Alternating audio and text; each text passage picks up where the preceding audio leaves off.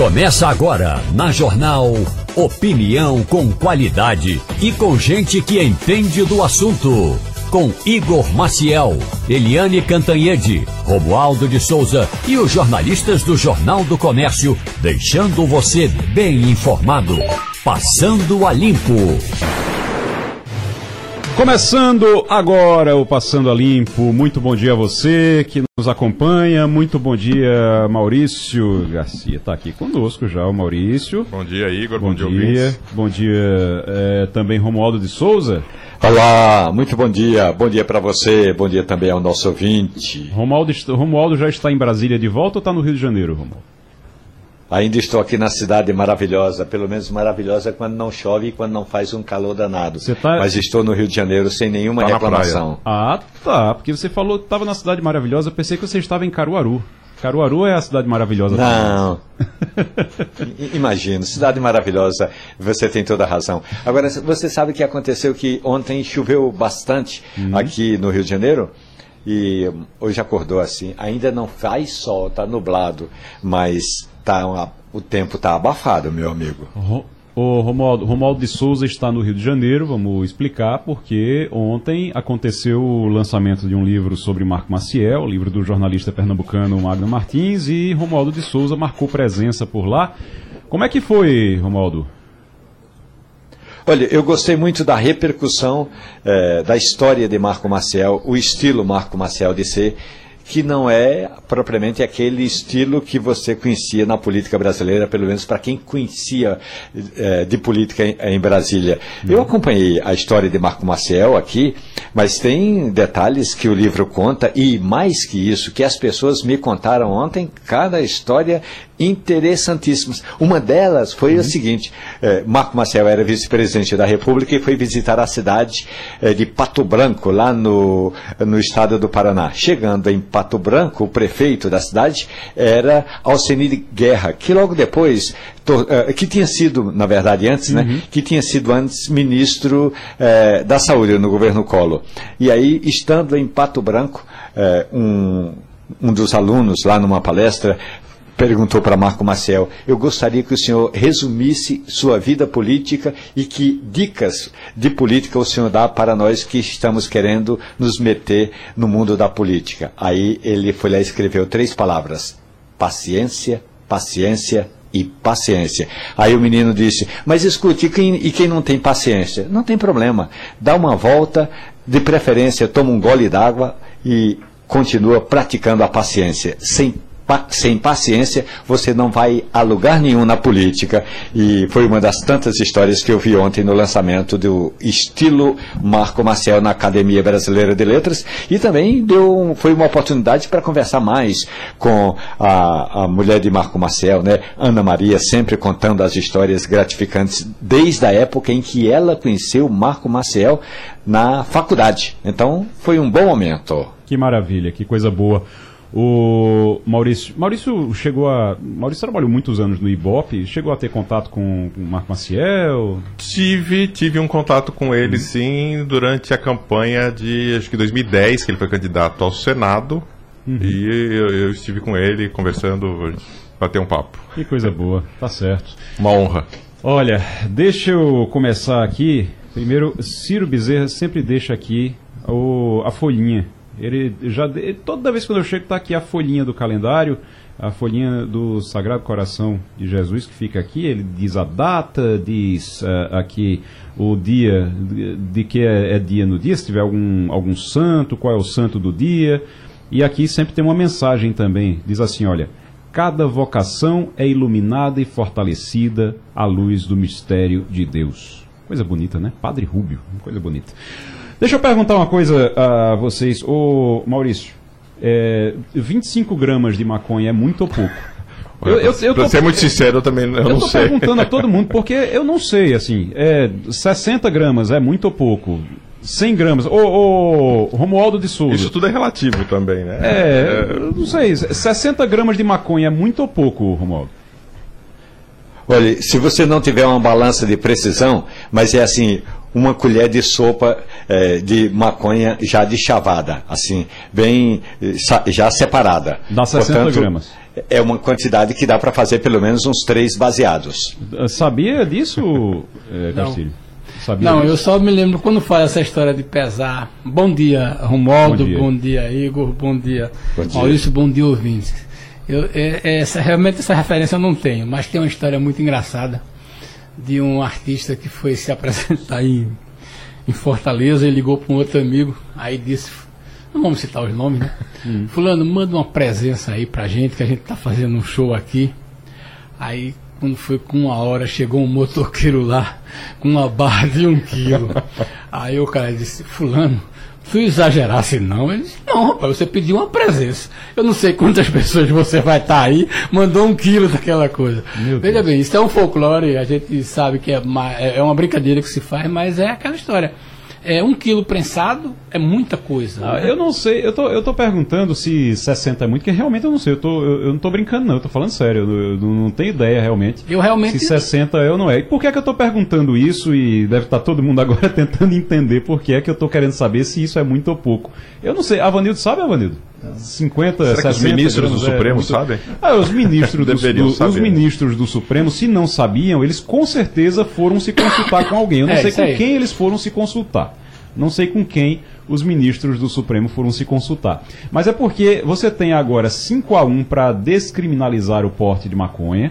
Está em 5 a 1 a votação, essa votação continuou de ontem para hoje, e está em 5 a 1 5 a 1 5 para descriminalizar e um voto para não descriminalizar. Aí você diz, ah, então quem foi que votou contra a descriminalização da maconha? Cristiano Zanin. Cristiano Zanin que estreando é, estreando agora, que foi, inclusive, todo mundo dizia, ah, porque é o, o ministro que foi indicado por Lula, é, que o, o, é a favor, deve ser a favor das drogas e tudo. Ele foi que votou contra. Mas ele não se furtou a decidir quanto é e quanto não é. E aí a aposta dele foi que 25 gramas estava bom. 25 gramas dava. Aí os outros disseram que era 60. Luiz Roberto Barroso diz que 100 gramas, chegou a 100 gramas. Então tá ali entre 25 e 100 gramas. 100 gramas tá né? entre, nesse momento está entre 25 e 100 gramas. E aí vai continuar a votação para ver onde Pediram é que vistas.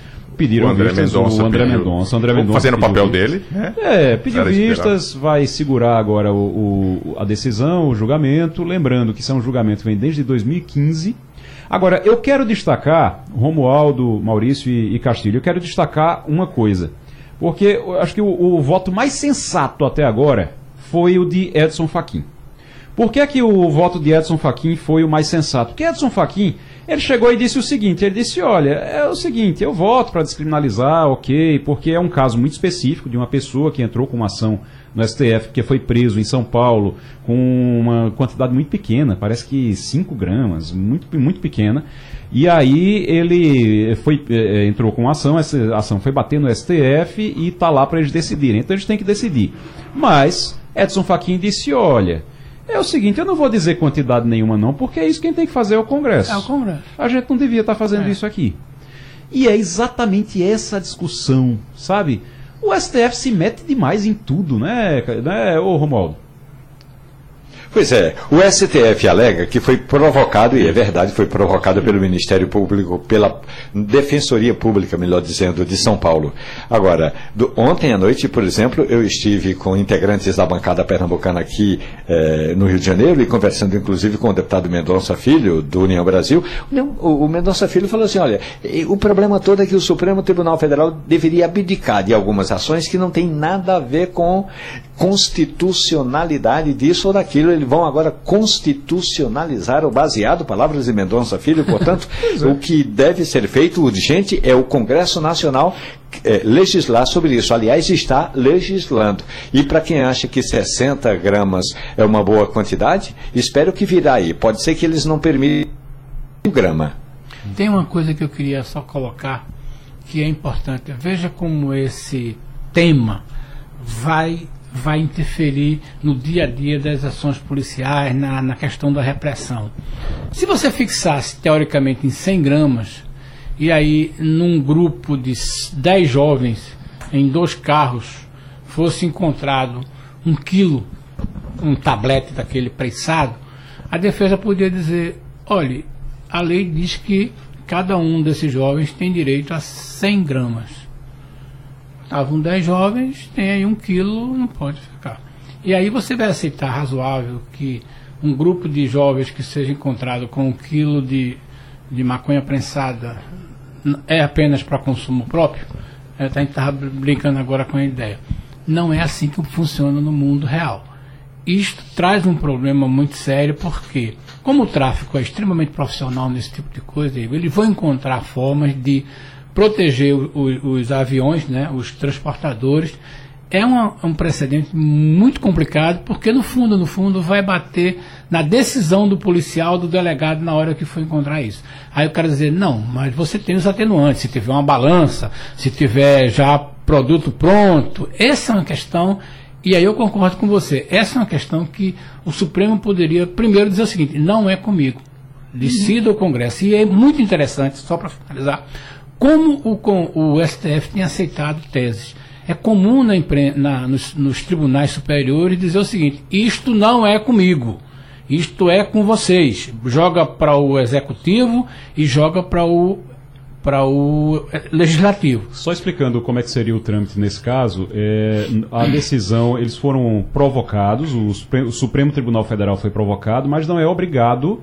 a julgar. Tá certo? Por que, é que não é obrigado a julgar? Porque ele pode dizer, isso aqui é um, um tribunal, é uma, uma corte constitucional, e como corte constitucional, Pronto. a gente tem que avaliar aquilo que é ou não constitucional. Isso aqui não se enquadra, então deixa o Superior Tribunal de Justiça resolver. E aí, o, como é o, o caso específico do, do autor da ação, o caso específico dele, foi preso lá com uma quantidade ínfima de, de drogas, ele vai, vai para o Superior Tribunal de Justiça e é resolvido lá. E o STF diz, ó, aqui a gente só resolve quando for uma dúvida, uma questão constitucional.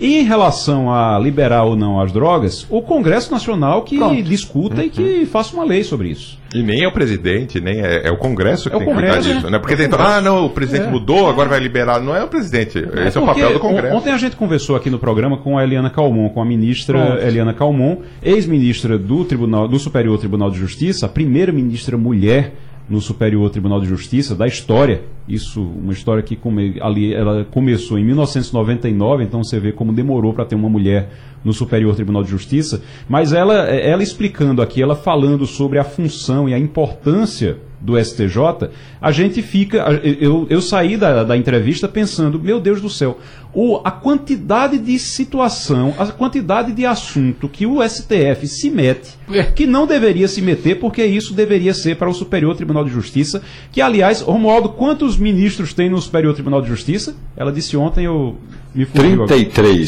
33. Então tem muito mais gente para poder. E, 11, e no Supremo Tribunal Federal são 11. No né? Supremo Tribunal Federal são 11. Então tem, tem três vezes mais é, pessoas, juízes, para julgar as coisas no Superior Tribunal de Justiça. Então deixa as coisas no, no, Superior Tribunal de Justiça e para de se meter em tudo, gente. Sabe? O, o problema é que o STF não resiste a, um, a, uma provocação. Parece que como tem uma então, câmera é ali, impressionante como eu, eu, um levantamento até interessante, né, Romualdo? Em quantas questões o STF disse que não é com ele?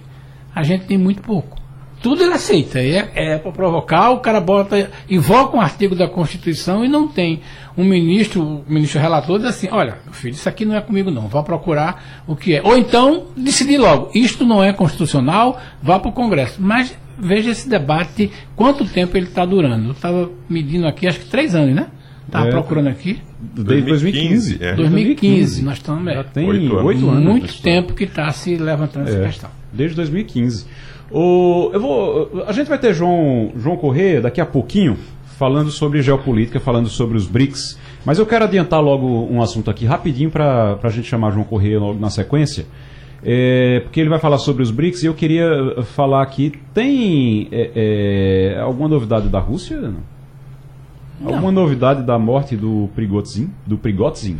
Pelo que nós ouvimos no, no final do noticiário da noite de ontem, uhum. só a mensagem de condolência do presidente Putin, ponderando que o Prigozhin, que no Brasil a gente está chamando de perigosinho, é, fez uma, praticou atos muito, muito duros né, contra a República mas no, do cenário internacional, o noticiário é uma extrema quantidade de notícias dizendo o seguinte: este é o modo russo de resolver os problemas internos. Não é Putin que inovou nisso. A história da Rússia está repleta de eventos desse tipo e Putin apenas segue, se a gente puder chamar entre a aspas, tradição. a tradição russa de resolver seus problemas da forma mais radical.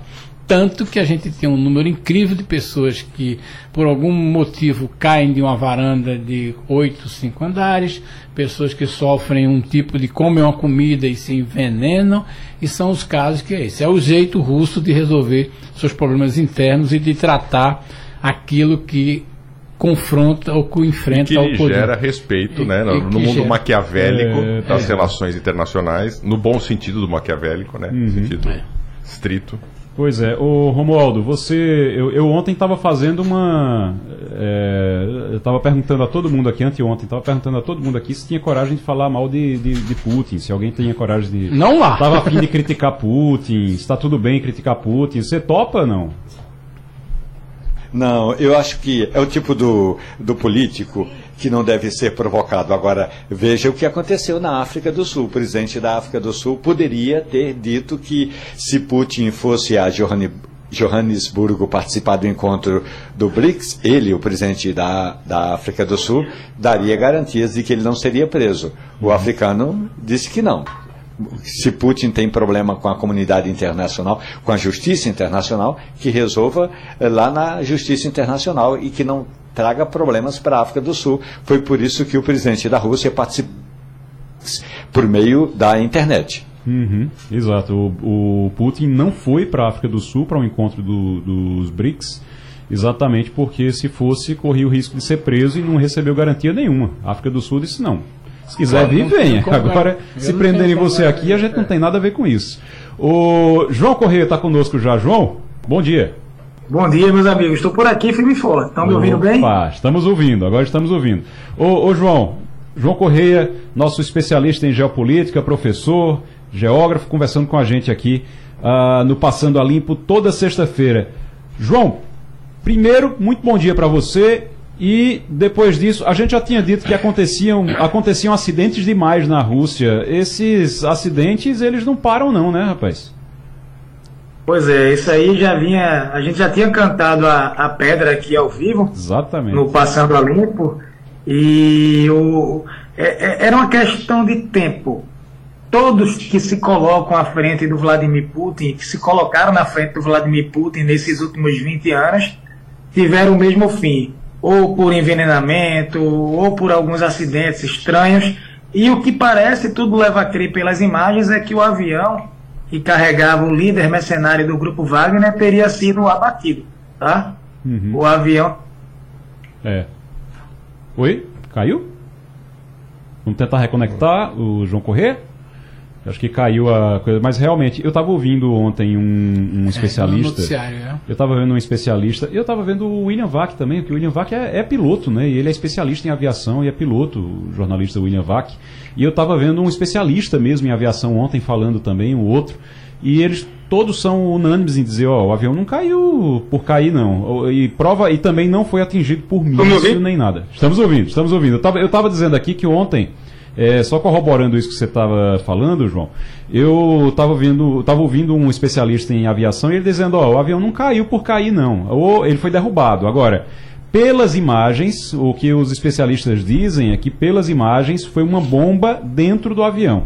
Porque ele não foi atingido por um míssil. Foi uma bomba dentro do avião e o avião cai feito. Ele, cai de maduro, né? É. Ele, ele cai de maduro, ele simplesmente cai reto. Embica e cai reto. É, embica e, e, cai, e não é normal. Porque normalmente quando você está ali, o, o, o piloto está tentando salvar a aeronave, então ele vai ainda se deslocar, vai planar, vai fazer alguma coisa até cair. No caso lá do avião, não. Ele caiu feito uma fruta madura, cai do pé. De uma vez só, direto para o chão.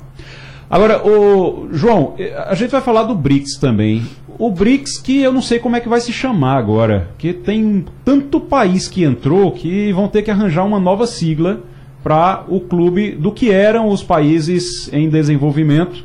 Vão ter que chamar de outra coisa agora. Então, Igor, o, é, o, essa, esse termo BRICS foi criado como BRIC, Brasil, Rússia, Índia e China, depois houve a entrada da África do Sul. É, é, é, uma, é um acordo de cooperação econômica que tem mais de 40 países candidatos. Acreditem que tem mais de 40 países querendo ingressar nessa organização. E agora, na reunião dessa semana, que aconteceu na África do Sul, inclusive Vladimir Putin, como foi bem dito aqui anteriormente, não participou presencialmente.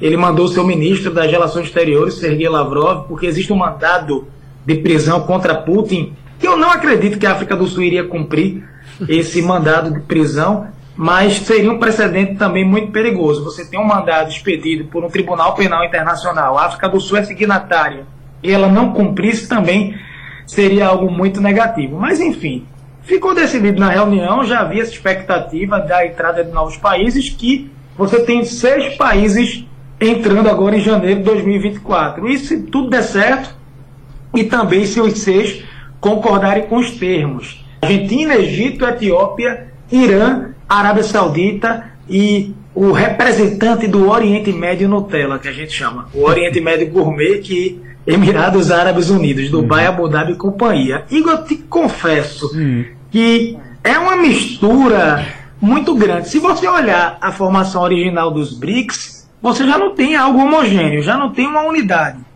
política, muito menos do ponto de vista econômico e também de visão de geopolítica, de governança global. Uhum. Mas o que a minha leitura que eu faço é que esse crescimento dos BRICS, ele serve para mandar um recado para o, a, a, própria ONU, no sentido de é, Brasil e Índia querem uma reforma no Conselho de Segurança da ONU, querem uma cadeira efetiva no Conselho da organização para ter poder de veto em algumas questões e também fortalecer a China. A China ela tem liderado um discurso e o Brasil entrou recentemente nesse discurso, agora falta combinar com, com o mercado, e é a questão da desdolarização. Tá?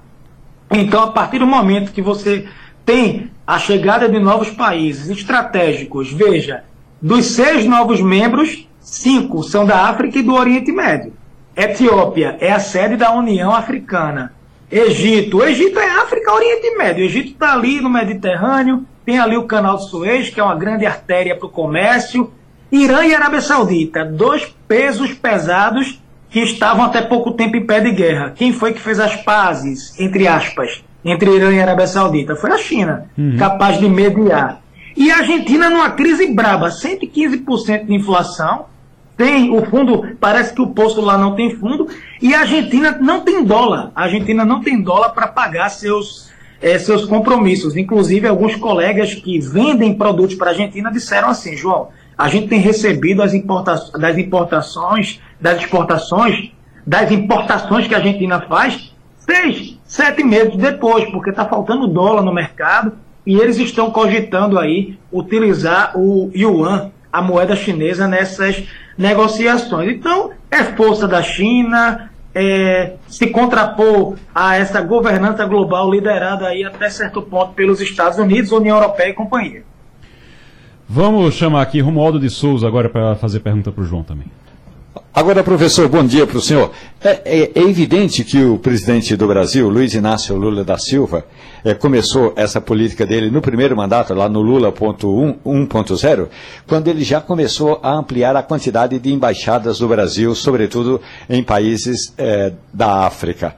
Lula quer porque quer fazer parte do Conselho da ONU. E ele entende que se fortalecer o BRICS, que agora deve virar birosca ou coisa parecida, é, esse BRICS é, vitaminado vai dar força ao Brasil para que o Brasil pleiteie essa reforma no Conselho de Segurança da Organização das Nações Unidas. E Lula vai dizer isso no discurso que vai fazer agora na Assembleia da ONU. O senhor acredita que Lula está no caminho certo, que o Brasil vai conseguir essa cadeira? Olha, eu posso dizer uma coisa, Romualdo, que o Conselho de Segurança da ONU ele é ultrapassado. A própria ONU ela perdeu sentido em algumas correlações da, da geopolítica global. Você não tem mais aquela Organização das Nações Unidas dos tempos do pós-guerra, tão necessária naquele contexto. Eu penso que a ONU ela sofre do mesmo problema que aquela extinta Liga das Nações, com sede em Genebra, na Suíça, sofreu e chegou ao, ao fim. Então, eu penso que o Conselho de Segurança ele já não funciona há muito tempo como deveria funcionar. Eu vou lembrar a vocês que a ONU vetou a guerra que os americanos empreenderam contra o Iraque, a guerra do Golfo 2.0, que levou à prisão de Saddam Hussein. Os americanos que têm a sede da ONU em Nova York, fazem parte do Conselho de Segurança, descumpriram a normativa e entraram no Iraque. De lá para cá, eu penso que foi ladeira abaixo. Eu entendo que o presidente do Brasil, sendo Lula, Bolsonaro, sendo Fernando Henrique Cardoso, sendo Dilma, quem for, o Temer, o presidente do Brasil ele tem que se movimentar e ele tem que é, dar demonstrações de força, demonstrações de poder. O Brasil é necessário, o Brasil é um país importante pela questão das commodities, pelo mercado consumidor, pela posição geográfica estratégica. Ele tem se aproveitado disso para tentar esse espaço no Conselho de Segurança. Não acredito que, do ponto de vista doméstico, para o brasileiro, isso possa ter um impacto positivo e que isso vá mudar a, a, a nossa vida no dia a dia.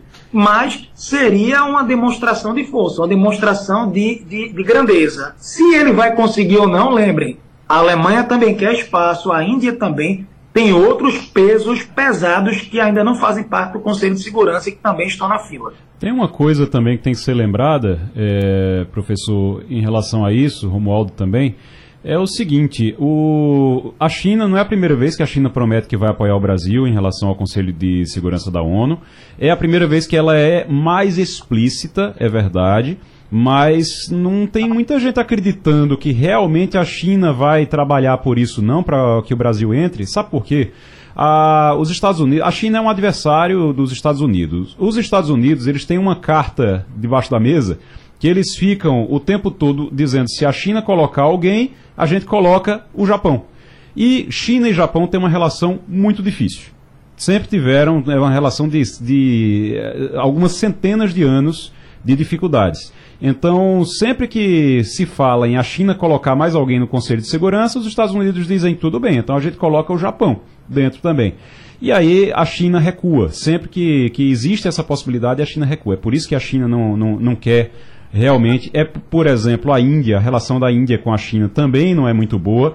Então, se disser, tudo bem, vocês vão colocar o Brasil, a gente vai colocar a Índia. Aí pode ter um problema com a China também. Então, não é algo, além de tudo, além de o Conselho ser algo ultrapassado, não é algo que eu acredito muito não por causa dessa, dessa relação da, da China com esses outros países. E outra coisa, tem outra coisa também, aí só para sobre Lula, Lula vive dizendo que o brasileiro tem complexo de vira-lata, que ele, o Brasil tem que pensar grande e por aí vai. Só que Lula tem complexo de mastim tibetano. O mastim tibetano é uma raça de cachorro muito cara. É uma das raças mais caras do mundo. Ele tem complexo de mastim tibetano. Ele acha que é um mastim tibetano que, assim, que o Brasil é importante, mais importante do que todo mundo. Não é assim também. Tem que saber um pouquinho o seu próprio tamanho, né, professor? Não, veja, sem dúvida que o Brasil tem uma representatividade no contexto geopolítico, mas como você bem disse, hoje, se fosse surgir uma vaga dentro do Conselho de Segurança das Nações Unidas e você tem de um lado o Brasil, eu não vou nem colocar o Japão, tá. e do outro lado a Índia, é, a Índia sairia, é, é, sairia na, na frente pela questão mesmo do, do, do contexto de, de importância histórica. Inclusive, os Emirados Árabes Unidos, Dubai e Abu Dhabi, que vão entrar agora para os BRICS, têm comércio muito forte com a Índia e eles não usam o dólar. Eles usam a moeda da Índia, a rúpia, pois é. Hum. E você dá, dá para perceber toda essa toda essa movimentação aí para o crescimento é, é, dos BRICS e, consequentemente, cada um. Veja, o que eu penso, cada país ali dos BRICS quis é, ter a narrativa de que tal país entrou porque foi convidado por mim. O convite partiu. No caso do Brasil, o pessoal tem associado muito a entrada da Argentina como se fosse o Brasil ali é, é, meio que bancando. O Brasil queria chamar a Venezuela, loucura, colocar a Venezuela. Inclusive, até uma provocação para os ouvintes e para vocês. A Argentina agora vai passar em outubro por um processo eleitoral. Eu não tenho dúvida que o presidente da Argentina, uh, o Alberto Fernandes, não é isso? Ele isso. vai usar essa entrada da Argentina nos BRICS para tentar aí é, é, acelerar, para tentar forti, fortalecer algum dos seus é, ou algum dos seus candidatos, uhum. dizendo, olha, vamos dar continuidade ao meu governo, à minha política, porque eu garanti a entrada nos BRICS, no grupo dos países emergentes, a promessa de uma nova governança global. Isso vai ter peso, eu acredito sim, nas eleições da Argentina. E no caso do Brasil, a gente não está agora no processo eleitoral, por hora, próximo ano a gente tem é, as eleições é, municipais, mas é algo também que é, chega, chega no contexto geral, na população, esses movimentos geopolíticos que podem trazer uma agenda positiva, por hora ou negativa. João Correia, professor, é, especialista em geopolítica, conversando com a gente aqui no Passando a Limpo, para a gente encerrar. Fernando Castilho. João, bom dia. Eu olho para o novo BRICS, eu já ouvi uma expressão chamada BRICS mais seis, e, e, e vejo, João, a, a capitalização da Eletrobras. Fizeram um aumento de capital, a União tinha maioria, 40, mais de 50%, e quando fizeram um aumento de capital, ela ficou minoritária, tem as ações, mas não tem direito de voto. A sensação que a gente tem com esse BRICS mais 6 é de que o Brasil entrou numa negociação que tinha 20%, ficou com 9%, e mas tem que dizer que está achando muito bom. Eu acho muito ruim porque essa não era a proposta do Brasil. Lula viajou para Johannesburg sem que, achando que isso seria no ano que vem. Mas a minha pergunta é o seguinte: o que é que acontece com a China nesse novo BRICS? A sensação que eu tenho que leio nos textos internacionais é de que ela agora virou efetivamente a dona dos BRICS. Olha, eu tenho também essa, essa visão que a partir do momento, Castilho, que o bloco cresce, que a cooperação cresce, você vai ter um poder, a tomada de decisões algo mais dividido. Os termos sobre a chegada dos novos membros ainda não estão muito claros. Quais vão ser as funções, os deveres, a questão do banco dos BRICS, que hoje a presidência é rotativa e cabe ao mandato do Brasil. Dilma está lá como presidente do Banco dos BRICS. Apesar de que o presidente não decide por si só, você tem os vices que a tomada de decisão é colegiada, mas sim, é uma demonstração de força da China. Hoje, qual é a maior potência internacional investidora da África? China. Qual é o país do mundo que mais investe nos 54 países da África? Quem é que tem espalhado bases militares por lá? Desde o norte até o sul da África, a África subsaariana. A China. A China enxerga na África uma grande alternativa às commodities. O Brasil hoje se sustenta na commodity agrícola e mineral. A China ela busca essa commodity ou as commodities agrícolas e minerais na África por um custo mais baixo, tem investido em infraestrutura, presenteando líderes africanos e essa movimentação ela só confirma o que a gente diz. A partir do momento que você tem a chegada de seis dos seis membros, cinco do Oriente Médio da África. Outra demonstração de força é que todo mundo tentou resolver esse conflito entre Irã e Arábia Saudita, um dos maiores conflitos dentro do mundo do Islã esse conflito, o Irã xiita, a Arábia Saudita é, sunita, e a China foi lá e conseguiu que os dois reatassem as relações diplomáticas que estavam rompidas desde 2016. Então a China ela sai muito forte, sem dúvida. João Corrêa, até semana que vem. Um abraço, pessoal. Obrigado. Maurício, tem uma pesquisa que você fez, inclusive, com o Instituto Conectar, uma pesquisa que eu acho bem interessante. Sempre que vocês, vocês fazem essa pesquisa, eu gosto de receber e a gente acompanha aqui, que é com os empresários, viu, Castilho, Romualdo? Sim. Com os empresários pernambucanos, é, aproveitando a reunião do LID. Aproveita a reunião do LID, né, que tem uma reunião, dessa vez foi com o Ronaldo Caiado, governador de Isso. Goiás, e aí o, o, o Instituto foi lá e fez uma pesquisa. O que foi que você notou? Você já tinha feito em outubro de 2022, teve outra em março de 2023 e agora em agosto de 2023. O que foi que mais lhe chamou a atenção em relação aos empresários pernambucanos aqui nessa pesquisa? É, essa pesquisa a gente faz porque em eventos do LID, que reúnem 150, 200 empresários, filiados ou convidados do LID, é, e a gente tem quase dois terços do PIB pernambucano lá representados por esses empresários. São empresas grandes é, que, que, empregam muito, que aplicam muito, que geram muito aqui para o Estado. Uhum. E lá discutem diversos assuntos. São, eles convidam é, personalidades nacionais para possam conversar, debater. E nessa foi com o Ronaldo Caiado. E, assim, o sentimento já tinha sido com o Romeu Zema uma vez também? Foi no, em março foi com o Romeu Zema. Romeu Zema. Já houve um também com o Bernardo, Bernardo Api, que foi o responsável pela, pela reforma tributária. tributária. Uhum. É, e, é, e eu, eu, faço esse estudo para o LID desde 2014, uhum. que a gente faz regularmente isso. Essa especificamente, o que a gente pegou em termos políticos, em termos de clima político, a gente viu uma melhora na avaliação da administração municipal de João Campos. Sim uma leve, uma estabilidade, mas um, uma piora muito suave da avaliação da expectativa da governadora, Raquel Lira, uhum. e uma pequena melhora é, de Lula. É, vale lembrar que em março, quando a gente fez a primeira avaliação de Lula, ele teve zero de ótimo entre os participantes e 2% de bom. Né? É, uhum. é um ambiente muito hostil ao governo que tinha acabado de assumir, né? E hoje ele já aumentou isso, já melhorou é, essa esse 7%, de 7% bom, né? já melhorou um pouquinho uhum. perto do que estava. É, você tinha só para trazer esses números aqui que o Maurício está falando, o, no caso, o João Campos é o único que tem a avaliação de outubro de 22, Isso. porque Raquel e Lula assumiram somente esse ano. Então você tinha João Campos em outubro, ele tinha 11 de ótimo e 28 de bom. Regular 26, ruim era 20 e péssimo 15. Aí você vai, realmente já vai mudando. Em março de 2023, ótimo, que era 11, caiu para 3. Mas em compensação, o bom saiu de 28 para 40. E o péssimo saiu de 15 para 5. Então, ele melhorou ali um bocado na avaliação. E agora, em agosto de 2023, o ótimo passou para 16, é o maior número dessa série. Então o ótimo passou para 16%. O bom aumentou para ainda para 41%.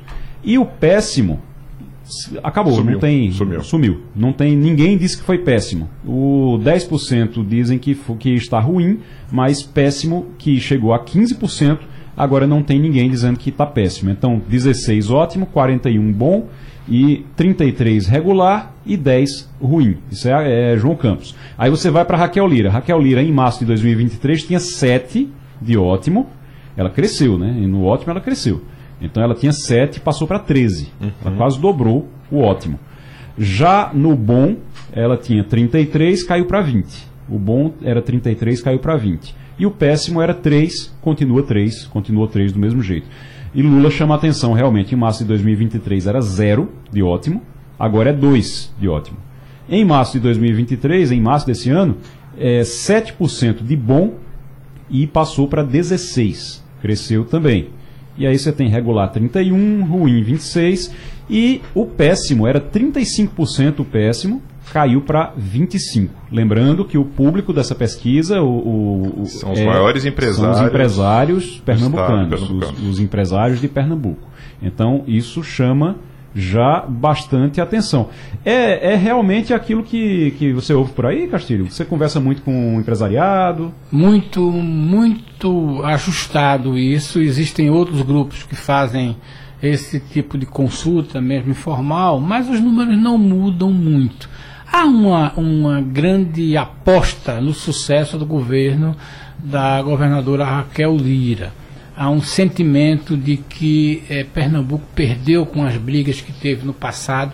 Esse é um termo muito recorrente. Quando a gente conversa com empresários, eles dizem assim: nós estamos brigando com o governo federal desde os tempos de eh, Dilma. Nós ganhamos o quê? E um deles me relatou, essa semana eu até coloquei na coluna aí. Uhum ele disse assim: no governo Dilma nós brigamos. Eduardo, é, é, que não está mais entre nós, brigou com Dilma. Mas a seguir, é, o governador Paulo Câmara brigou com é, o presidente Michel Temer. Nessa brincadeira, aliás, no governo Dilma a gente perdeu a autonomia de swap. Uhum. Aí veio o governo Michel Temer, nota briga, nós viramos capaz de ser E no governo Bolsonaro, em outro desentendimento, nós tivemos o problema da. da oh meu Deus. Do governo Bolsonaro? Do governo Bolsonaro, nós tivemos o problema da. Não, teve Noronha, teve problema com o BR-232, que ele disse que não. Que não é, e teve um outro problema né, que eu estou me recorrendo aqui. Então, olha, os empresários dizem assim, nós só, nós só. Sim, foi a questão de swap.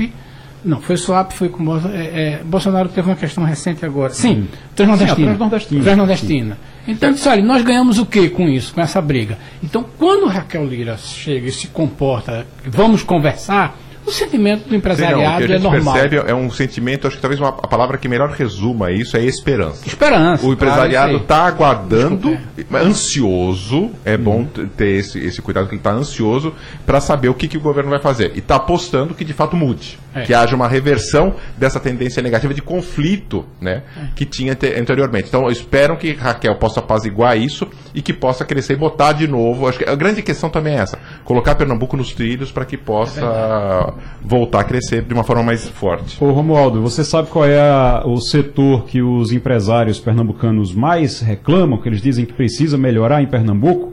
É infraestrutura. Aí você diz, esse nessa pesquisa não, em todas. Inclusive, e anteriormente sempre foi. Desde 2014 é que eu faço é, isso, a questão da infraestrutura do Estado é atenção mais... aqui, 61% em outubro diziam que era infraestrutura, em março 61%, em agosto 61%. Infraestrutura, infraestrutura, infraestrutura. Tem dinheiro para isso, não tem, Romualdo? Dinheiro tem. Agora, como disse o governador Ronaldo Caiado, aliás, eu conversei com ele depois do encontro que ele fez com empresários aí na cidade do Recife. Ronaldo Caiado me disse o seguinte: é, o problema todo é que esse eh, PAC, o Programa de Aceleração do Crescimento, está apenas na carta de intenções. A gente ainda não conseguiu entender direito como é que o governo vai captar esse recurso para a infraestrutura. Por exemplo, no estado de Goiás, me contou ele, as rodovias estão as rodovias federais estão quase todas elas já concessionadas. Ou seja, o estado, o estado de Goiás não se preocupa. Ao contrário de Pernambuco, que tem que investir, por exemplo, na BR-232, por exemplo, além de outras rodovias federais. E aí, Ronaldo Caio disse o seguinte: o que está faltando agora é, mais uma vez, o Fórum de Governadores, todos os 27 se reunirem para a gente fazer exigências do governo federal, porque senão vamos ficar nessa de atestar que falta recurso, ou faltam recursos para a infraestrutura e aí vamos ficar apenas nas lamentações. Ronaldo Caiado está puxando esse bloco de governadores que está exigindo do governo federal detalhamento do PAC e dizer, olha, o dinheiro vai sair daqui, vai sair da lá, vamos captar dessa forma e os estados vão ser aquinhoados aqueles que se empenharem para ter é, alguma concessão no estado também. Daqui a pouquinho a gente vai conversar com o gerente de competitividade do CLP, que é o Centro de Lideranças Públicas, o Lucas Cepeda, para falar sobre o Recife, que é o único município do Nordeste no ranking das 50 cidades mais competitivas do país. Está na 37ª posição. Em todo o Nordeste, o Recife é o único município a figurar no ranking das 50 cidades mais competitivas do Brasil. Daqui a pouquinho a gente vai falar sobre isso tem muito disso na pesquisa que a gente acabou de ver do, do Instituto do Maurício, né, do Conectar. Tem muito também nas ações que foram tomadas nos últimos dois anos, basicamente, Igor, no sentido de desburocratização. A Prefeitura do Recife criou algumas estruturas que ajudam nessa linha. Não tem dinheiro, o município não tem dinheiro, mas tem a questão de você é, ter um contato mais próximo uma pessoa que ajudou bastante nisso é a nova secretária de, de Cultura de Pernambuco, Cacau, que era um agente desse, dessa, dessa conexão. Tem um pouco na questão do, das informações que a prefeitura organiza melhor. E tem um, um, uma ação proativa da prefeitura no sentido de conversar com as pessoas. Havia uhum. essa dificuldade, o prefeito tem conseguido conversar isso no fundo, no fundo, tem aquela dificuldade de que município não tem dinheiro para emprestar, mas município pode não complicar. Então, é, problemas na prefeitura na hora de aprovar um projeto, no setor da construção, é, ação mais a, a, a, ativa do prefeito, quando uma empresa procura a, prefeitura no sentido de liberar uma, uma, uma determinada licença, Isso cria esse clima. Mas tem muito aí também na questão da, dos números, Igor, é, uhum. da educação do Recife, que o, o, o prefeito tem investido nessa linha, mas também na disponibilidade de gente com segundo grau, jovens, para ocupar cargos nessas empresas. Eu já escrevi um texto sobre isso, dizendo o seguinte: quem não tem o segundo grau é, com ensino médio, né? no segundo médio, no ensino médio, é, cada vez mais está com dificuldade porque as empresas colocam isso como um barramento sequer é, para um estágio. Uhum. Então, o primeiro emprego hoje está muito em cima de quem já completou o ensino médio ou que está entrando na universidade. Vamos agora jurar com o Lucas. Lucas está, a gente está conectado com o Lucas, Lucas Cepeda, que é gerente de competitividade do CLP, é, o Centro de Lideranças Públicas. Lucas, bom dia. Bom dia. É, Lucas, a gente está abordando aqui essa, essa lista, esse ranking das 50 cidades mais competitivas do país.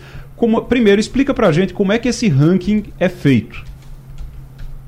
Bom, primeiro agradecer aqui o convite de vocês, gente, mas o, o ranking de competitividade dos municípios, ele foi agora para a quarta edição, né?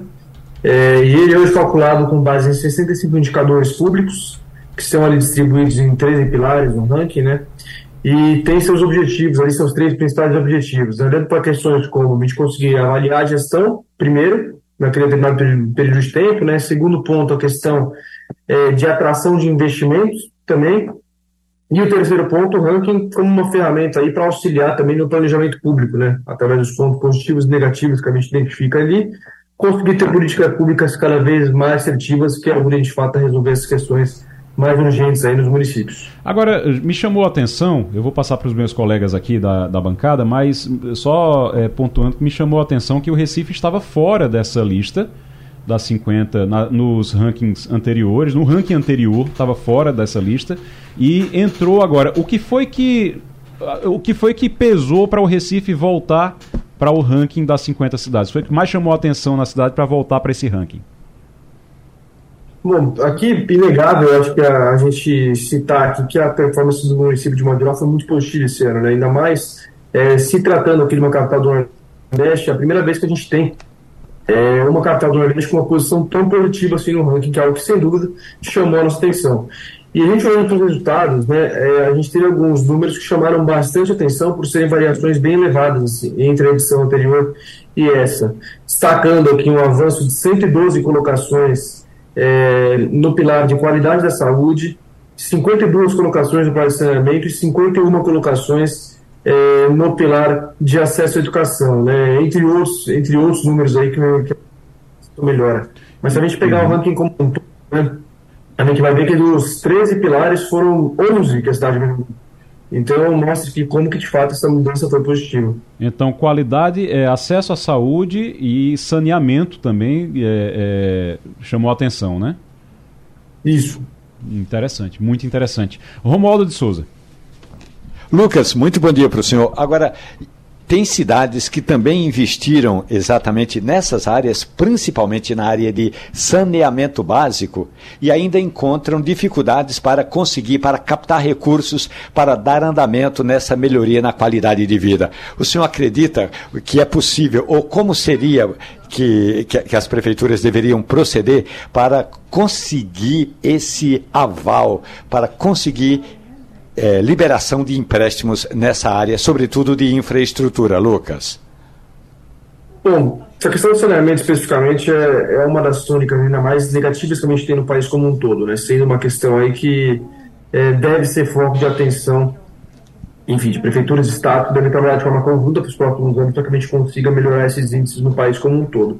Agora, olhando para o tema da infraestrutura como um todo, né, acho que a, o grande que para a gente conseguir destravar esses empréstimos, especialmente com é, as entidades de fomento, né, que, internacionais e as nacionais também, é que os projetos sejam bem lastreados em metas e indicadores. Né? Acho que nessa, nessa, nesse aspecto, até o próprio ranking pode auxiliar nisso, a gente conseguir entender o ponto de partida que a gente está hoje, né, e aonde se quer chegar. A gente sabe que essas métricas elas são cada vez mais requeridas por essas instituições, né, então é necessário que esse trabalho de buscar esses financiamentos para a área de infraestrutura de modo geral seja lastreado de fato aí é, na realidade que a gente tem hoje, União conseguir chegar com esse recurso que vai ser aí emprestado por esses órgãos. Lucas Cepeda, que é gerente de competitividade do Centro de Lideranças Públicas, que faz esse ranking, produz esse ranking das 50 cidades mais competitivas do país, o Recife aparecendo na 37ª posição, única cidade do Nordeste nesse ranking. O Fernando Castilho. Lucas, bom dia. Eu queria puxar mais para a minha área de economia. Uma coisa que está muito destacada nesse ranking, quando a gente lê os indicadores, é no chamado sustentabilidade fiscal.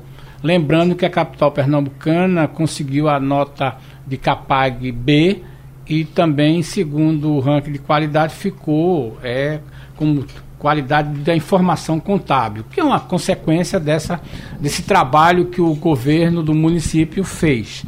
Mas tem uma coisa que eu queria que você comentasse, é como é que você vê essa questão financeira, porque no fundo, no fundo vai bater na capacidade do município é, em alavancar recursos, de buscar dinheiro fora, a prefeitura conseguiu financiamentos, ter uma boa condição financeira, ou melhor, ter ajustado transparência nos números da questão financeira, é, foi determinante nessa melhoria? Eu acredito que sim. É, a gente sempre traz aqui no CLP, né? Às vezes o tema, o tema fiscal é meio chato, né? Ele não é tão, tão legal a gente ficar repetindo e falando sobre ele, mas a solidez fiscal, a responsabilidade fiscal, ela é a mãe de todas as políticas públicas. A gente não consegue ter políticas públicas de qualidade nas áreas fim, posso dizer assim, se a gente não tiver as contas em dia. Então, esse trabalho de ajuste fiscal mesmo, a gente conseguir olhar para é, para o caixa do município e colocar esse caixa em ordem, né, equilibrando as despesas e também as receitas, é fundamental para que a gente consiga, aí, de fato, estar tá executando políticas públicas de qualidade. Não, não adianta é, ter todo um planejamento público lindo, é, ter, enfim, uma série de políticas públicas de qualidade, se no final do ano eu vou chegar e não vou conseguir, por exemplo, arcar com o salário dos servidores.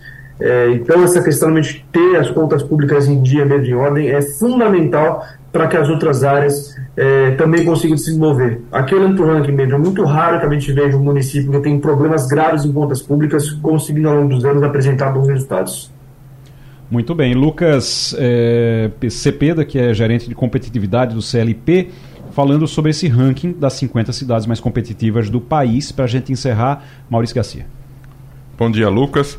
É, você falou que é a quarta edição, né, que vocês divulgaram agora desse estudo. É, nas edições anteriores, na terceira, na segunda, tinha alguma cidade do Nordeste entre as 50? E se tinha, qual é que, saiu? Porque, de uma maneira geral, eu acho que é, é muito injusto, assim, injusto, não injusto no sentido de, de, de, de que tem algum problema, mas é, é, assustador de fato, dentre 50 cidades, da, num ranking de 50, não figurar é, é primeiro, só Recife, né? É, é, eu acho que é muito é, mostra, é injusto é. socialmente, historicamente. Mostra, e eu queria entender um pouco disso, o que pode ser feito, o que, que o CLP po poderia orientar de fato para que pudesse haver uma melhora. Do, do, do, desempenho das, das cidades da região. Nesse, e acredito também que se o Nordeste está nessa situação, o Norte talvez esteja pior ainda. É, porque, de fato, é, é muito desigual, o que escancara essa desigualdade regional entre as, entre as regiões, né?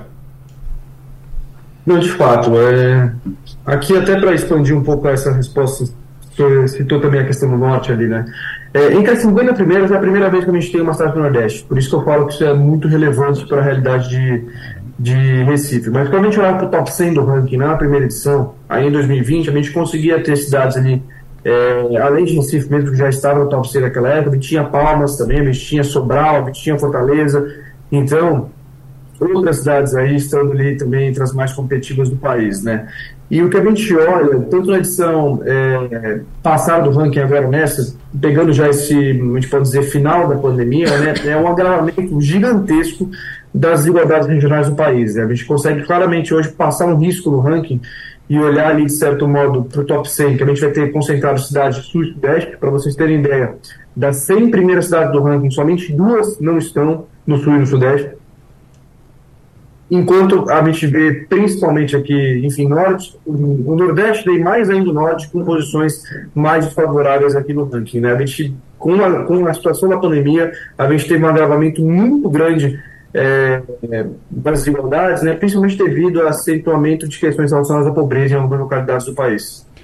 Lucas Cepeda, gerente de competitividade do Centro de Lideranças Públicas CLP. Lucas, obrigado pela participação. Eu que agradeço o convite, a gente conte conosco aqui. E volte sempre. Castilho estava tá com a, a, pesquisa que a gente acabou de conversar aqui com o Lucas, mas uh, Castilho está com um dado aqui que é interessante. O que mais chama atenção, o mais lhe chamou a atenção aí é a educação, né? Exatamente. É, um dos fatores que transformou o Recife, colocou o Recife nessa lista, tem a ver com o indicador que ele chama de taxa bruta de matrícula, ensino técnico e profissionalizante.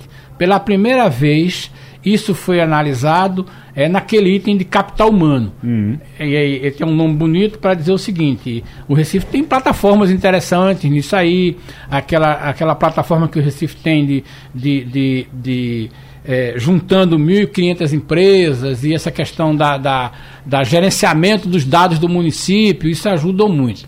Mas eu acho que a gente tem que prestar atenção nesses números da questão, Igor, do ensino profissionalizante. A prefeitura vem aí com um projeto de construção de creche feito em parceria com a concessão de investimento, está em fase de aprovação é, para fazer a concessão de construção de creches uhum. e a entrega vai ser muito rápida, porque é um setor privado construindo, entregando, ele definiu alguns modelos. Mas a gente tem que reconhecer, claro que a capital tem muito mais é, escola profissionalizante, tem muito mais escola de qualidade e entrega melhor. Entretanto, a gente tem que observar isso. Há um direcionamento da prefeitura. Lembrando que o Estado e a Prefeitura do Recife vem historicamente destinando mais dinheiro para a educação. E uma das pessoas que fez isso é o atual secretário do município, que era o secretário de Educação, Frederico Amâncio. Romualdo, a gente, eu estou vendo aqui que Jair Renan teria passado empresa para nome de Laranja.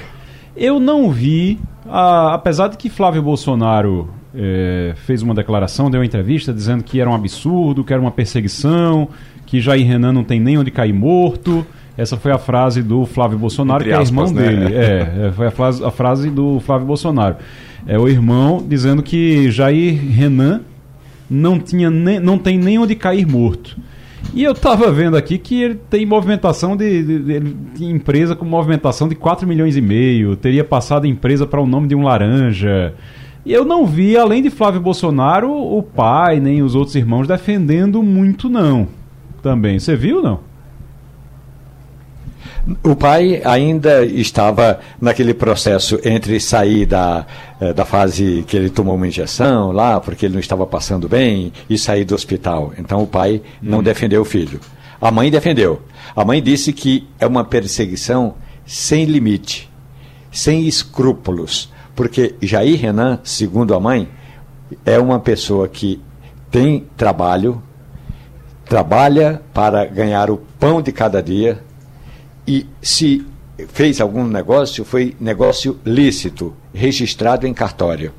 Agora, a Polícia Civil, quando apreendeu o celular, o computador do filho do presidente Jair Bolsonaro, o Jair Renan, ou o número 4, como fala o pai, a Polícia Federal tinha argumentos. E um dos argumentos que a Polícia Federal apresentou à Justiça Federal, desculpe, não é a Polícia Federal, retifico, é a Polícia Civil, Civil do, do, Distrito, Distrito Federal. Federal. Polícia Civil do Distrito Federal, quando apresentou os argumentos à Justiça Federal de Brasília, disse que a, era importante fazer essa busca e a apreensão porque há informações da Secretaria da Receita do Distrito Federal de que teria havido também, além de lavagem de dinheiro e estelionatário, e estelionato, teria havido também sonegação fiscal, ou seja, ele, a empresa dele teria comprado equipamentos, teria comprado e não teria pago a o imposto dessas notas que ele comprou os equipamentos. Então, nesse caso, ele incorreria também no crime de de sonegação é, é, civil fiscal. do Distrito Federal está uhum. em busca de tudo isso. É, eu estou aqui com as, o ponto de partida da investigação são empresas no nome de Marco Aurélio Rodrigues, em que o, ele aparece como sócio administrador da Academia de Tiro 357 com capital social de 3 milhões e meio e da RB Eventos e Mídia, com capital social no valor de 105 mil reais. E, mas tem uma empresa com capital social de 3 milhões e meio e a movimentação de uma dessas empresas teria sido acima de 4 milhões é, de reais. E aí entra toda essa questão de, de sonegação fiscal e tal. Então, não é, não é bem essa história de não tinha onde cair morto, não. Não tem bem essa história de não tinha onde cair morto, não. Mas é realmente algo que precisa de investigação mais aprofundada para tentar entender. Agora, o celular dele foi apreendido também, né, Romaldo? É, foi apreendido, o computador também foi apreendido, e quando o senador Flávio Bolsonaro disse que o irmão não tem onde cair morto, o irmão tem um emprego de R$ 9.500 todo santo mês. Pingam R$ 9.000 eh, e, e, uns trocados na conta de Jair Renan. E Jair Renan, ele é assessor de um... O que foi o Jorge... Tá Jorge Saif, que foi secretário Sim. da Pesca no governo de Bolsonaro. Hoje ele é assessor desse senador e no mínimo tem um salário aí de nove paus por mês, além de todo esse envolvimento com alguns amigos, inclusive um desses que está foragido, que é o Eduardo Alves. Eduardo Alves, sócio de Jair Renan, documentos falsos para abrir contas em banco e para dar entrada na Associação uh, Comercial do Distrito Federal uh, para abrir essas empresas. A mãe, a, mãe de, a mãe de Jair Renan saiu na defesa dele, mas a Michelle Bolsonaro parece que sentiu um gostinho de vingança. Ela deu uma declaração se de, sentindo vingada pela situação dele. Foi mesmo? Foi. Não, vi isso, foi, não tinha visto foi. isso, não. Foi mesmo? É, foi. Historicamente, existe uma briga muito forte isso. entre os três filhos de Bolsonaro, a esposa de Bolsonaro, a ex-mulher de Bolsonaro, que é a mãe de Renan. Esses três grupos brigam entre eles muito fortemente. Tanto que antes dessa briga, a gente tem informações de que é, um dos filhos de Bolsonaro dizia: esse filho que você teve aí, quer dizer, não tratava ele como irmão. Agora, quando a gente olha a trajetória empresarial do 04, a gente vê que ele, por exemplo, ele não é dono de uma startup que resolveu um problema bem interessante. Ele se entrou em negócios que exigem muito de influência, é, de tentativa de, de, de, de, acesso a informações no mercado, mas não tem nenhum negócio ali que seja uma coisa nova, uma coisa criativa. E aí. É um negócio bom para filho de presidente. Pronto, você é. resumiu... Todos os negócios que ele entrou são negócios bons. E aí ajuda muito ao fato de quem é esse rapaz, uhum. né? Ele é filho do presidente. Vamos receber ele aqui e ver o que é que ele quer. Lembra o filho de um certo personagem da política brasileira que também teve problemas que depois é, a gente viu. Que... Aliás, é impressionante o, como os filhos de presidente são geniais, né? No, no, nas, na, nas empresas que eles abrem. Eles enricam fácil, né, rapaz? Ser filho de presidente, eu acho que é critério para ser um gênio da, da administração. Da gestão e da, da gestão. Da, do, do, desenvolvimento. Estava falando aqui, dá para falar no ar sem problema nenhum isso, mas dos, dos filhos de Bolsonaro. É, você tem, eu estava comentando aqui que você tem uma diferença de Flávio Bolsonaro em relação aos outros, porque tem uma briga dos irmãos que são de um casamento com o Jair Renan, que é de outra mulher, que é de outro casamento do Jair Bolsonaro, com a Michelle também. Então tem tudo isso. O presidente teve quantos relacionamentos já? Eu acho que são ah, três. Romualdo? Né? São três, né, Romualdo? Tem filhos com três. Três, três, três casamentos. Três, três casamentos. E aí. É, o que não quer dizer absolutamente nada, né? Oi? Não entendi. O, o, que quer dizer o seguinte, que ele está num casamento, depois separa, vai para outro, e é. aí tem, tem filhos no primeiro casamento, no segundo casamento, e agora tem uma filha, a Laurinha, com a Michelle Bolsonaro. Mas chama atenção, não, isso não quer dizer nada, mas o que chama atenção é que eles brigam entre eles, né? As famílias, o, os filhos de eles brigam entre eles, e aí você nota que o Flávio Bolsonaro ele saiu em defesa do Jair, os outros não se pronunciaram, até, até onde eu vi eles não se pronunciaram. E o Flávio Bolsonaro, ele é meio que ele é diferente dos irmãos, dos outros dois irmãos, porque eu, eu não sei se é somente a convivência ali. Uma coisa é você estar no, na Câmara, e Romualdo sabe bem isso, o ambiente da Câmara é um, o ambiente do Senado é outro. E Flávio Bolsonaro parece que tem influências melhores no Senado, né? É, o que acontece com o senador é que na prática são 81.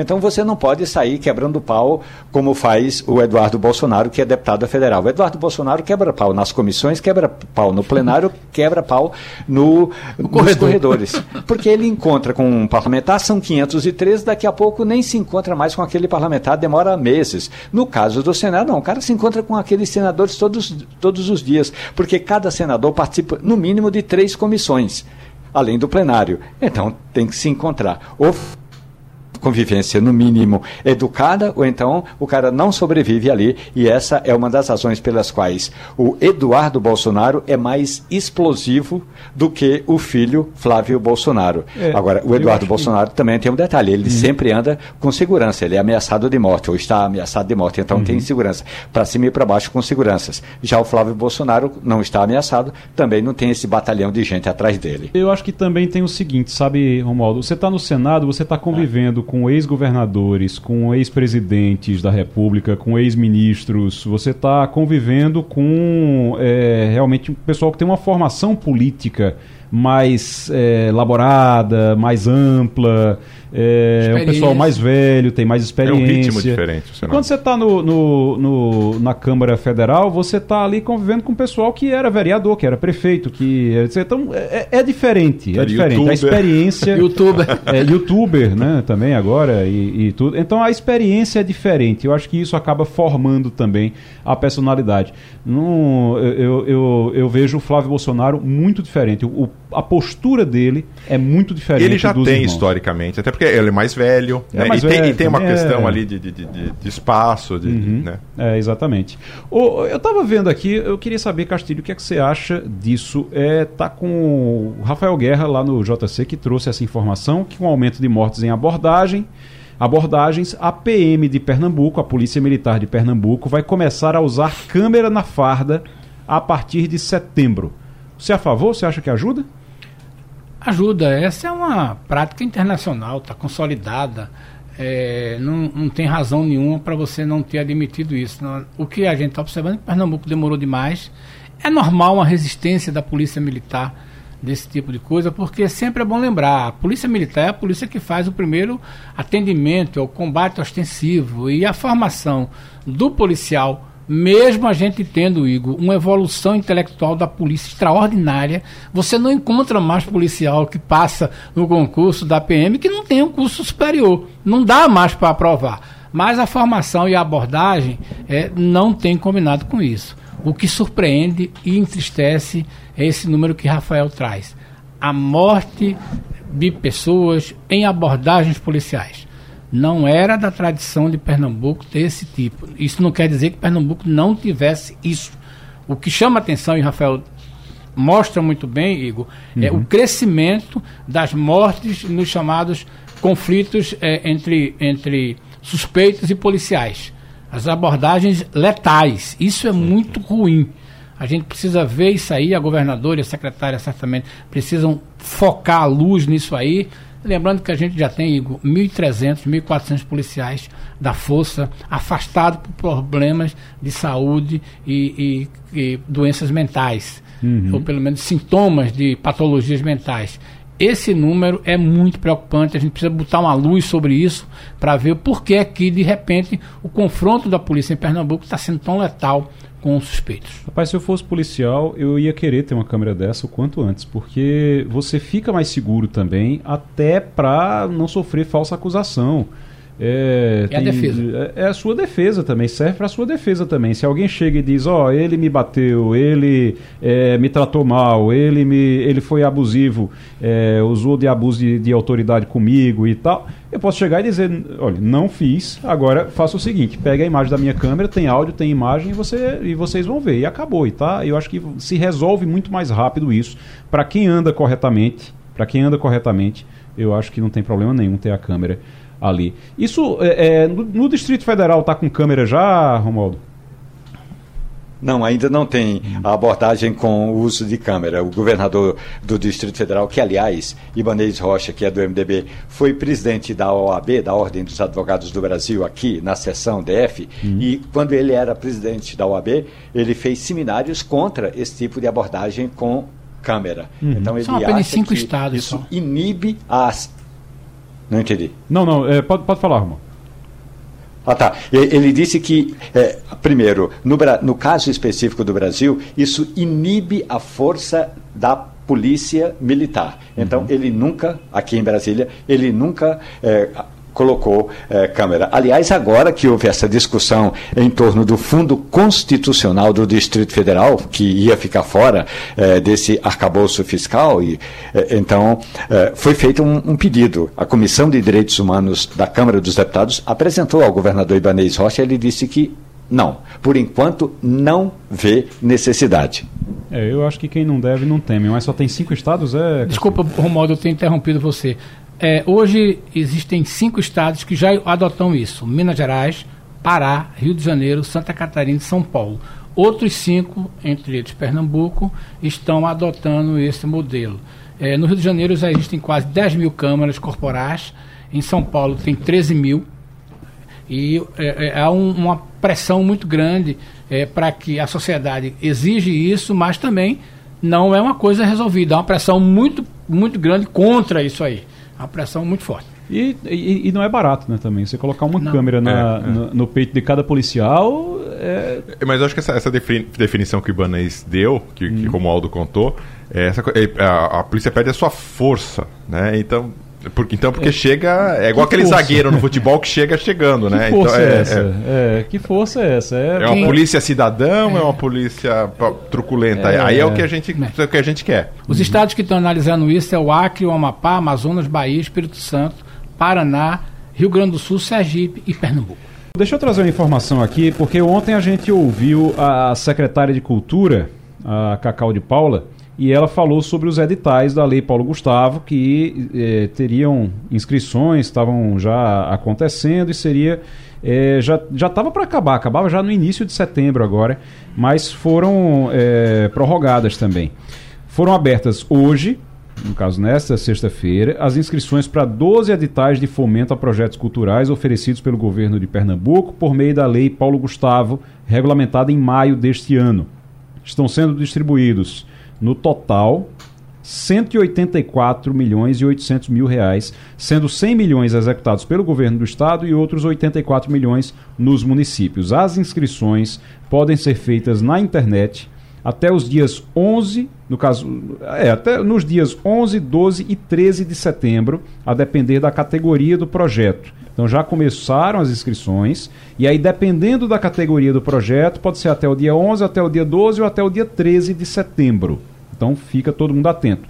Foram prorrogados os prazos da inscrição, eh, terminaria nos dias 5, 6 e 8 de setembro e agora 11, 12 e 13 tem mais um tempinho aí para poder apresentar a sua proposta nesses editais. Os interessados em inscrever o projeto devem estar cadastrados na plataforma do Mapa Cultural de Pernambuco. É o www.mapacultural.pe.gov.br e todo o processo será feito de forma online, trazendo aqui essa informação para você, já que ontem a gente falou sobre o assunto aqui em primeira mão, mapacultural.pe.gov.br para fazer a inscrição. O, tá na hora das nossas dicas aqui, mas antes, é, Castilho queria falar alguma coisa do, do 1, 2, 3 milhas. Ainda está rendendo esse negócio? Vai render muito para a infelicidade de muitas pessoas que programaram suas férias é, nesse, nesse final de ano. É, tem uma informação interessantíssima que foi publicada hoje, revelando o seguinte: o Brasil inventou mais uma novidade, o chamado compra e venda de milhas. Gente as pesquisas mostram que não existe isso em lugar nenhum do mundo. Isso é uma invenção brasileira que acabou gerando isso. Este negócio de comprar e vender milhas é um produto que foi montado em cima da plataforma Igor, é, digital. As companhias aéreas não gostam disso, perdem dinheiro porque no fundo, no fundo, as companhias de milhagem compram milhas a vencer, transformam isso. Só que esse negócio evoluiu muito e o caso da 1, 2, 3 milhas ainda vai dar muito o que pensar, porque a, a 2, 3 milhas rapidamente se transformou num complexo de venda que nós vamos ter muito problema.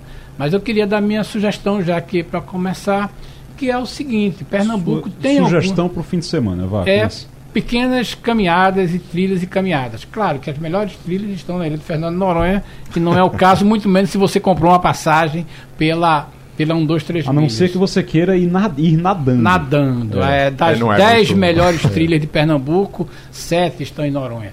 Mas existem soluções aqui interessantes que você pode ver, inclusive na praia de Maracaípe, é, em Porto de Galinhas é, e até em Camaragibe exigem, exigem, existem opções. E um bom caminho para você começar com essa conversa de trilha, até Gravatar tem uma trilha muito interessante. Quem sabe você visitando o Horto de Dois Irmãos e vendo, fazendo trilhas que tem ali para você começar com essa ideia de caminhar por dentro do meio do mato. A tem trilha dica, no Horto Dois Irmãos? Tem, pequenas trilhas, mas é para você iniciar e conhecer como é que funciona. Lá no, no Horto tem algumas é, é, é, indicações, você vê como é que se comporta. Mas em Gravatar tem trilhas e, e Bezerros também tem. Muito bom, muito bom. É, Romualdo de Souza. Hoje eu vou de música. Vamos. E uma homenagem ao poeta paraibano Gessie Quirino, lá de Campina Grande, e a música é Coco de Pé de Manga. Diz ele: As mangueiras estão de luto e as mangas de sentimento. Derrubar um pé de manga para fazer um apartamento.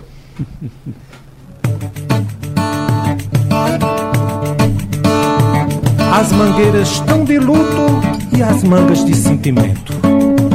Derrubar um pé de manga para fazer um apartamento.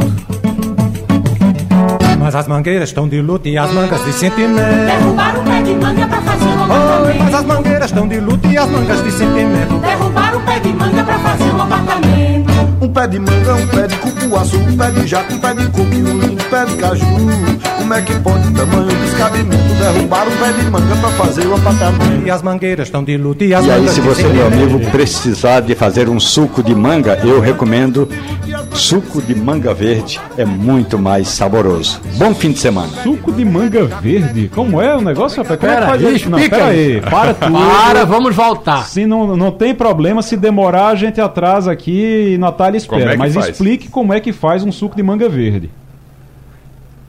Você descasca li, é bem devagarinho, porque, porque a casca da manga verde está bem é, durinha e você pode ferir a, o fruto da manga. Então descasca e aí tira aquela a carne da manga Opa. verde, bate no liquidificador sem açúcar, sem nenhum adoçante, sem nada. Hum. Suco de manga verde.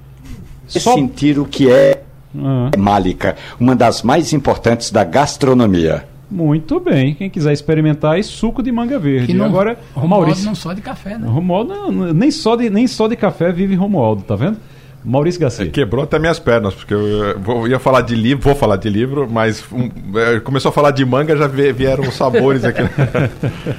É, eu como vou passar esse final de semana trabalhando, é, um livro que vai me, me, acompanhar e me ajudar um pouco é um livro é, lançado em 2014, que, é, que, que, junta um pouco do que a gente faz aqui de análise política com jornalismo, que é análise política e jornalismo de dados, ensaios a partir do basômetro, lançado pela uh, Fundação Getúlio Vargas é, com três autores, três cientistas políticos, o Humberto Dantas, o José Roberto Toledo, que é jornalista, e o Marco Antônio Carvalho Teixeira. E tem a participação, até tem um artigo muito interessante do professor aqui da Universidade Federal de Pernambuco, Dalson Figueiredo, Dalson. sobre, sobre uhum. a, a, especificamente o dele fala sobre de presidencialismo, de coalizão, estratégias da oposição. Uhum. E é um livro que eu recomendo, é muito legal, muito porque junta essa coisa tanto do jornalismo quanto da análise política, da ciência política. É muito interessante as leituras dados que faz. Também. Exatamente. Isso é muito bom. Dawson, é. faz, Dawson faz muito esse trabalho de análise de dados. É uma né? referência nisso, né? É uma referência nisso, é verdade.